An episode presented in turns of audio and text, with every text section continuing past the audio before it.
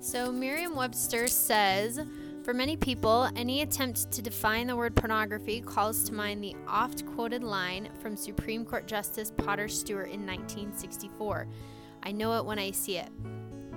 While compilers of dictionaries might wish to grant such latitude in explaining the meaning of certain words, they are held to a higher standard. Pornography, which has been used in English since the middle of the 19th century, comes from the Greek pornographos, written about prostitutes, and initially referred to visual or written matter designed to cause sexual arousal, a meaning that is still the most common one employed today.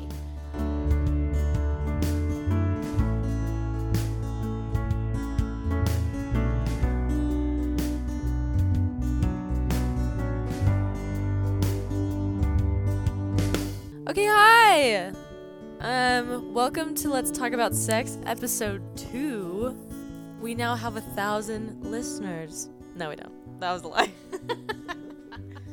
five. So to the five of you, just kidding. We have a little more than that. But uh, thanks for listening to the last podcast. I did post about it on my Facebook page. I had posted uh, just like a hey guys, check out my podcast or check out my blog, whatever.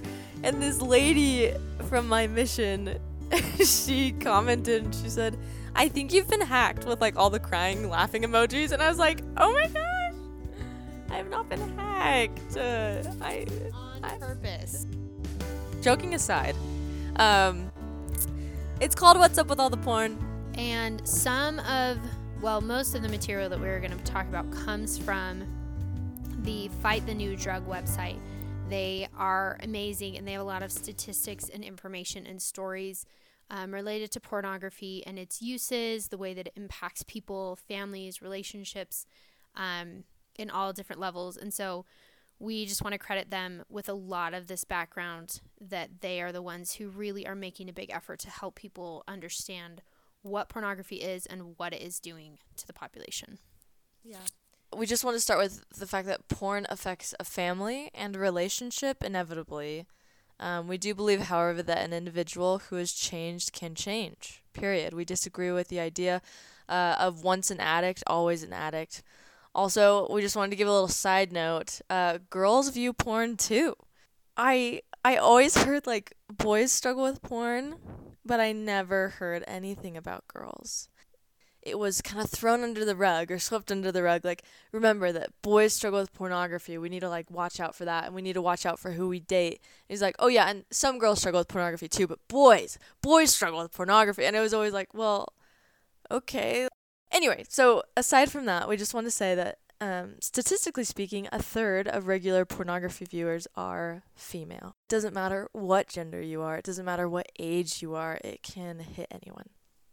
In this episode, we are going to talk about statistics and some of the effects of pornography, um, how to work with a child who struggles with pornography, and how to work with a loved one who struggles with pornography. And those two are pretty related in a lot of the strategies, but we will address both of them. A lot of people are like, what does this have to do with let's talk about sex? What does pornography have to do with sex? Uh, because pornography has no place in a healthy sex life. It needs to be gone in order for, yeah, and a healthy life in general. That's totally right. And so it needs to be gone in order for that to reoccur or just occur in general. And so it has everything to do with it. Like, honestly, pornography can affect you physically and sexually, but just a relationship in general. Like, it can affect a marriage uh, from not being able to feel attraction toward your spouse mentally and emotionally to erectile dysfunctions. It can affect so many things. So, we wanted to go over a few facts about pornography that we found on uh, Fight the New Drugs website. We'll start with number one.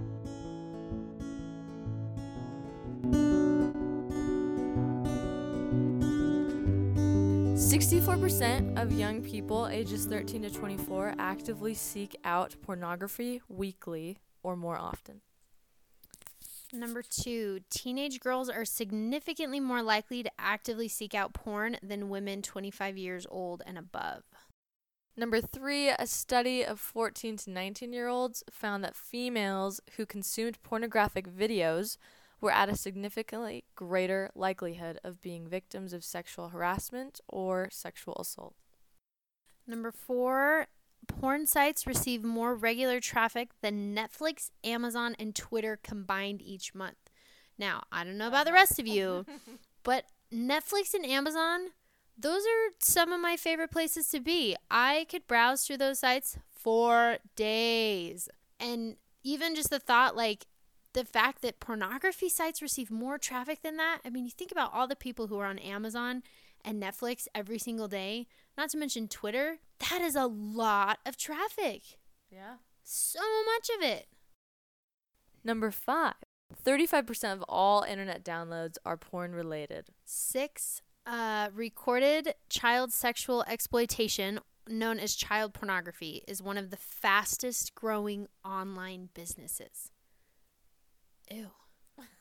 That's all she has to say.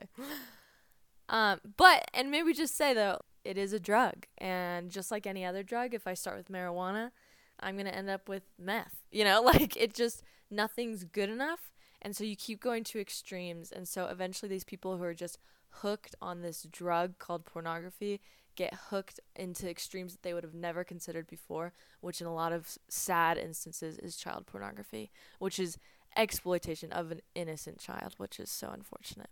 Number seven, that's my turn. 624,000 child porn and more child porn traders have been discovered online in the US alone. Number eight, between 2005 and 2009, child pornography was hosted on servers located in all 50 states. It can alter our sense of reality. And some of these statistics are kind of showing us that it doesn't really matter where we live, it doesn't really matter what we do, that pornography is out there and it and everyone is susceptible. In 2018 alone, more than 5 billion. I'm going to repeat it. What? Say what?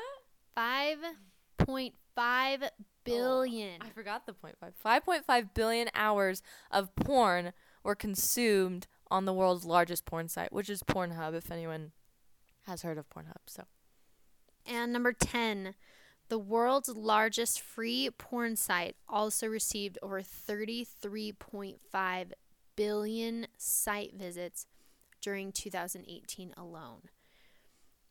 This is like astronomical. aren't those crazy stats? It's insane. Yeah, they're crazy. Oh my goodness. and it makes you sad. It, but again, it's such an addicting drug because it's something we all want, and so that's something actually in a communications class that I just was learning the other day. We read um, Jesus Christ, the Perfect Leader. Something that the article says is, and I believe it's by Ezra Taft Benson, but he mentions that Christ, when there is a problem, like 5.5 billion hours of porn being consumed in 2018 on one site, that's a problem. Christ would get down to what is the real problem because all those hours of porn viewed is just a byproduct. But the issue is all those people who don't feel content in a relationship, don't feel love, don't feel, you know, uh, the list goes on and on, or who just were ensnared as a young kid, guy or girl, um, who were just ensnared and they just got hooked on this drug. Like, every one of them has a beginning, and every one of them can have an end if we allow that uh, addiction to die. So, second, what we want to talk about. Also, I realized in these podcasts, I go, so when I'm editing, it will like the little sound waves will go like spike up super high, and I'm just like, oh my gosh, I did th- this again. It's so annoying. Um, I'll try not to do that, everyone, for your ears' sake. So, number two that we want to talk about is our children and pornography. Studies have been showing that children as young as seven years old have been accessing pornography. And that seven, seven. So if you have a kid and a tablet, or a kid and a desktop, or a kid and you're giving him or her your iPhone, or or Samsung, we're not we're not we're not biased here. Exactly. They can view porn. Like any if they know how to unlock your phone, they know how to get porn. And it's not because they want it, but how about they know how to come across porn? And then once they come across it, then they know how to find it. And this isn't saying we're not trying to say that letting your children use iPads No, or no, no, iPhones no, or sorry. computers is bad. It just means that we, you know, as parents, even as siblings, need to be aware and need to make sure that we're teaching Yeah. with this use of electronics because they're not evil they're not horrible they're not bad and it doesn't make you a bad parent for letting your children use these things it just means that hey we need to recognize that there's some education that needs to happen Totally. that we need to make sure that our kids know hey if you come across this on accident if this is something you see just come talk to me about it come tell me we'll deal with it together Yeah. because this isn't something that's good for you Yeah. just like putting your hand on a hot stove isn't good for you Um, speaking of hot stove, Caroline was over here for with me and Brogan, my husband, for dinner, and I was also making a cake because my sister's birthday is tomorrow. I'm like on the verge of laughing right now, and I looked at the cake. I was like, "Oh yeah, it's been in there for like 20 minutes, and it is like completely overflowed on like not in the pan anymore. It looks like a giant muffin. I'm just like, what, what? Anyway, so don't put your hand on a hot stove and don't put too much cake batter in your tin. Uh, anyway, back to what we were saying. Children as young as seven can access pornography or earlier. And so, when should we talk to our children about pornography? Not just sex, but also pornography? Way before seven. or, way before we need, think we need to. I think that, you know, children are protected under because they're innocent. the umbrella of childhood. Yeah.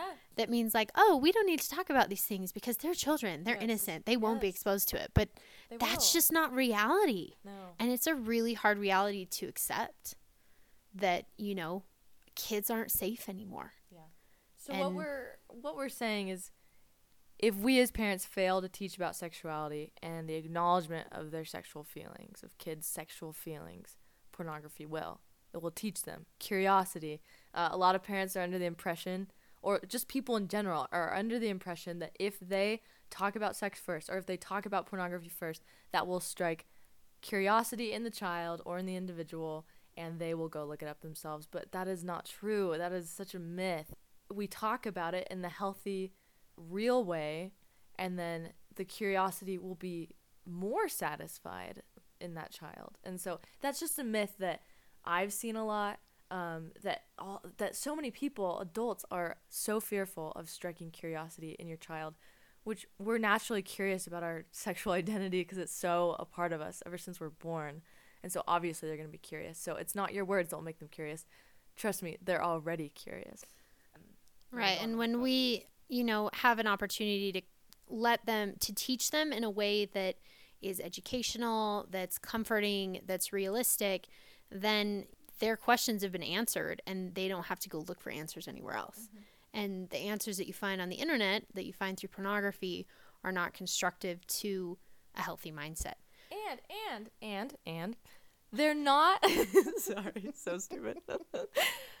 Porn isn't real. It is so funny to me that we are not we, but like people are viewing this thinking that this is eh, what real sex is and it is not. And so that's the thing. And NPR did a, they did a little bit on the porn industry and they interviewed a porn star and he was saying that his director kind of was like cut cut cut and he's like hey you're really good at having sex and all which what kind of a compliment is that? I have no idea. But anyway he's like you're good at this you're good at this.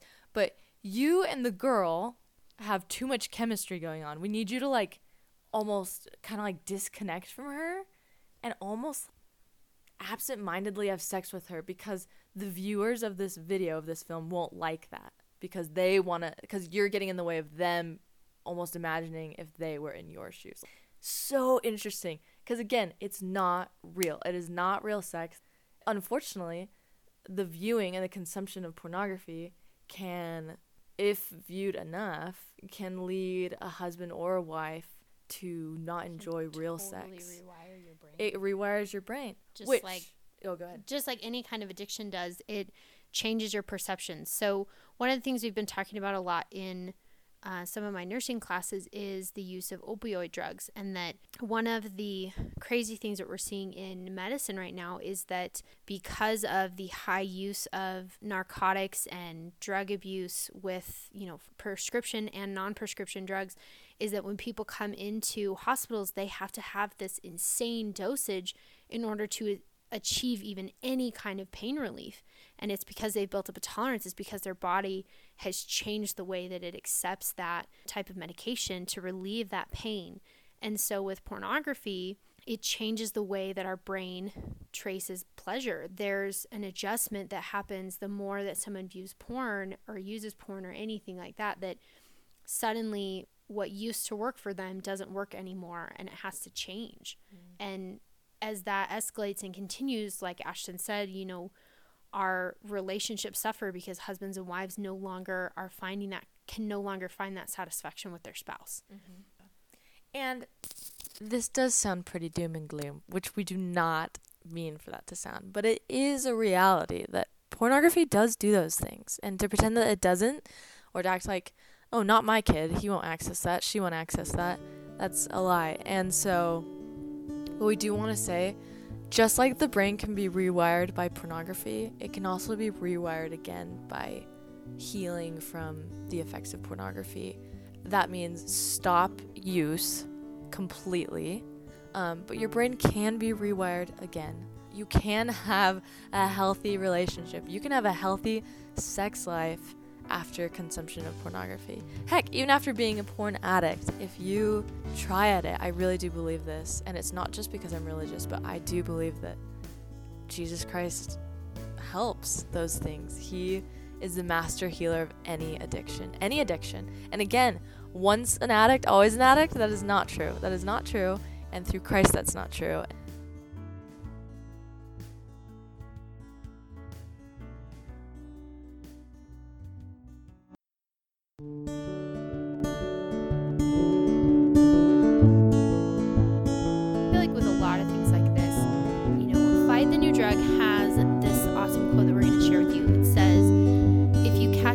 Child in the act, pull him or her aside lovingly. They are in enough pain, believe it or not, already, and it's killing them inside, despite what you might think. Might think. As enticing as porn is, they want out. They don't know how to break the barriers of shame, guilt, and embarrassment. It's too much for their minds to handle between the ages of 5 and 17 years old, in my opinion. My son is 10 years old and his battle is fierce. So it's a very mature thing that these kids are dealing with. First, to see such graphic images and in some porn cases violent images that these children are seeing so really traumatizing that a kid has to go through and cuz sometimes we just view any porn user as a perv and i think that is wrong of us it is an addictive material it is wrong i do think that um, but it's also really hard to go through. And I love this quote. Yeah, it doesn't make you a bad person. And so, again, we talked about this last episode. Shaming is never an answer, even with pornography. And even if you are a religious parent who has clearly taught your child that religiously, morally, pornography consumption is wrong, again, shaming is going to be something that you might want to do so that they won't do it again. But but this is shedding light on your kid doesn't want to do it again. They want out. This is traumatizing. This is scary stuff that they're having to go through at such a young age. They need your help and not your shame. There's five steps, I guess you could say. It says from Fight the New Drug, what to do when you're when you find out your child's been exposed to pornography online. Number 1 is stay calm. How you react to finding out that your child has viewed porn will be remembered far more than the material itself. Have a conversation, not a shouting match. Number two is be supportive, not scolding. Your child is probably unsure about how they feel about what they just witnessed. They may feel ashamed or they may be curious. Understanding where your child is in terms of this content is key. As a parent, you want to be able to see through your child's eyes. Being supportive is the only way to do this. This is a big one. Build trust while setting expectations. More than likely, this is a journey and not a one time experience. Let your child know how your family deals with this type of content. Fortunately, the relationship you have with your child is stronger than any content they've seen.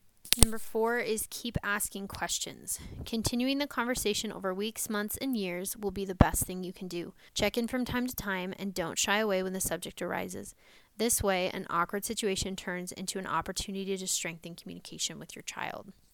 And this is a huge one and it is a big one, but put filtering and monitoring systems in place. Don't just put your head in the sand. The same technology that causes problems can also create solutions. There are amazing tools out there that not only block content, but also let you know what your child is doing online. Put these in place now. And that is not wrong of a parent to do. That's not helicopter mom. That's not a helicopter dad. That's keeping your kids safe just like we lock the doors at night. Why don't we lock our computers? That is just as evil as the stuff that can come into our house. And one thing that Brogan and I have talked about is we don't want a computer monitor to be behind closed doors. We'd like it out in our living room, out in the open. Because if, if a child needs to do a homework assignment, they can for sure do it in front of anyone else. There's a few precautions, and it's not you being a helicopter parent or someone who doesn't trust their kid. It's just like a lock on a door. I think one of the important things with this is to explain and maybe let your kids know why they're in place. Like, it's not because we think you're bad. It's not because we think you're going to break all these rules and look at all these bad things. It's just we are wary of this. We want to protect you. You know, have a conversation with them. Let them know what pornography is. Make sure they understand why they need this precaution in place, why they need this lock on the door. And that's the biggest one is just being open and being a parent that is approachable. And if you're not naturally like that, get out of your comfort zone because your kid needs someone to talk to. You or it's the friends at school. Yeah. Probably aren't the best source of information. Honestly, honestly, probably not. I, I'm just throwing that out there. I don't know. Yeah, the school bus, the back of the school bus is not where you want your kid to hear about sex or about porn for the first time, right? Like you want that to be with you. You're the first line of defense. Joy D. Jones, who um, is a leader. Oh, there I go again. Ah, bleh.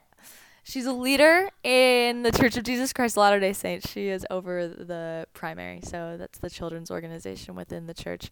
And she gave a talk at um, it's called the Utah Coalition Against Pornography, I believe. And she was a keynote speaker. And so she was talking about, and she kind of like added on to Porn Kills Love, so from Fight the New Drug. And she reversed it. She said, I think that love kills porn. And I really liked that. And again, that's there's more to it than just that because you can certainly love someone, but they can still have an addiction. And it doesn't just get rid of it, but it is all about the support.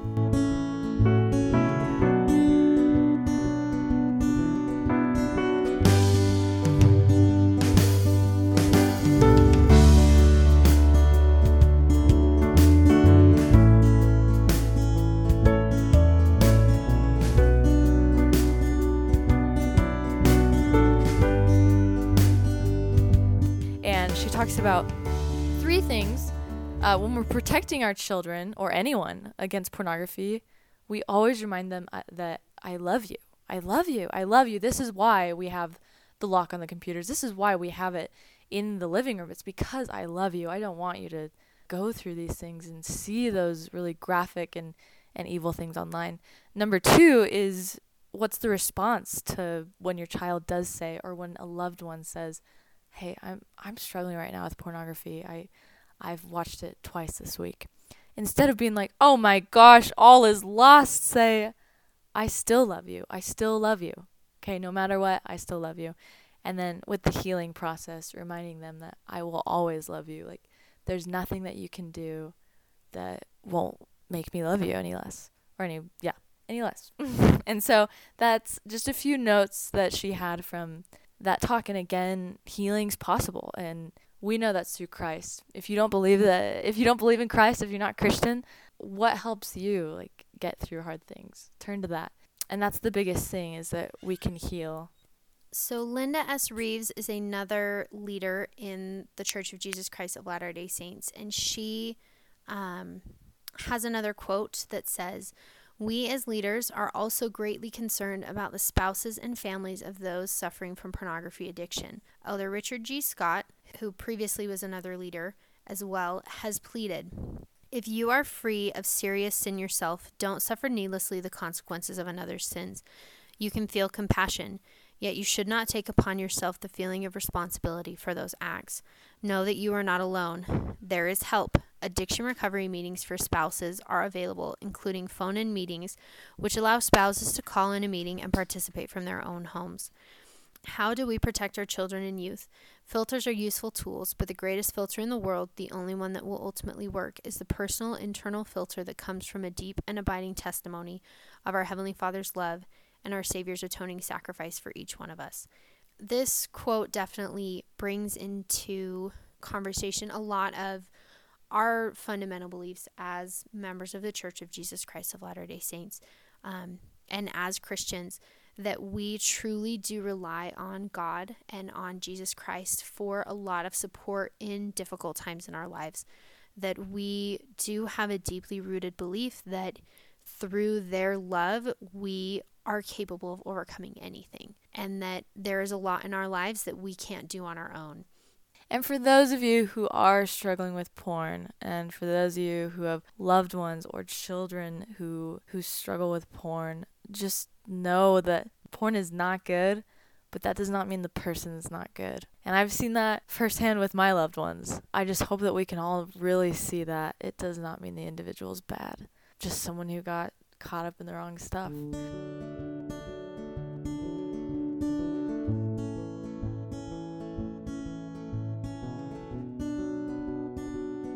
So that's something that we want to talk about today.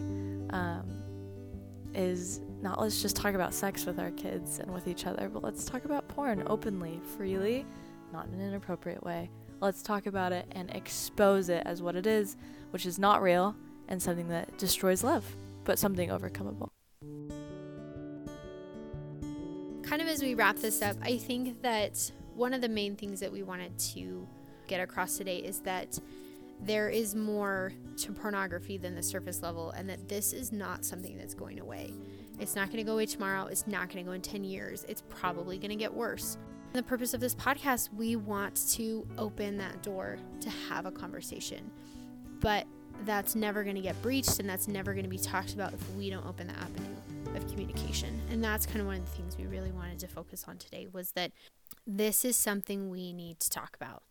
Love it. Let's talk about sex.